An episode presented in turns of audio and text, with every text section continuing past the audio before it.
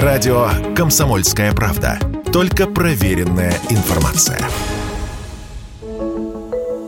Дефицита косметики пока не наблюдается, запасы на складах есть. Пандемия научила ритейлеров закупаться впрок. Но цены пришлось поднять, чтобы этих запасов хватило надолго. В этой мере есть свой резон. В первой половине марта покупатели кинулись сметать косметику и парфюмерию с полок, испугавшись заявлений западных компаний об уходе с российского рынка. Единиц товара в тот период россияне купили в полтора раза больше, чем в феврале. Список иностранных компаний, которые прекратили поставлять товары в Россию, внушительный. При этом сейчас в магазинах почти все бренды присутствуют. Присутствуют, и пока никто не заявил об окончательном уходе. Многие пока говорят о временной приостановке поставок. Вот что сказала в интервью Радио ка пэ член правления Российской парфюмерно-косметической ассоциации Анна Дычева.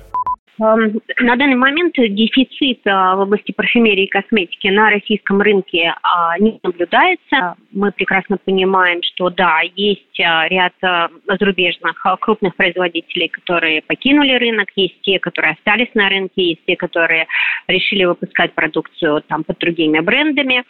Кроме всего прочего, ну, не стоит забывать, что особенно в категории таких массовых товаров ежедневного использования парфюмерно-косметических российские производители достаточно сильные. Да, есть некоторые вопросы с упаковкой и сырьем, но компании интенсивно работают над тем, чтобы там, найти новых партнеров.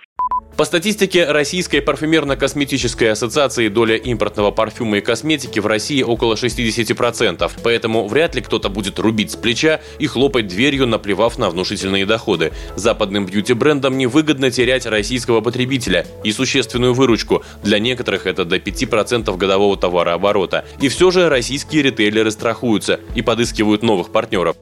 Розничные операторы активно ищут э, бренды из э, других э, государств, и, там, из Индии, Китая, Израиля, Турции.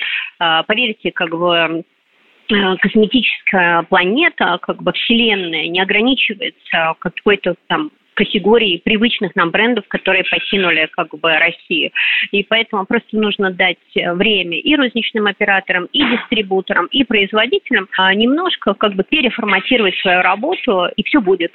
По данным информагентства «Инфолайн», в прошлом году суммарный объем парфюмерно-косметического рынка России составил примерно восемьсот тридцать миллиардов рублей.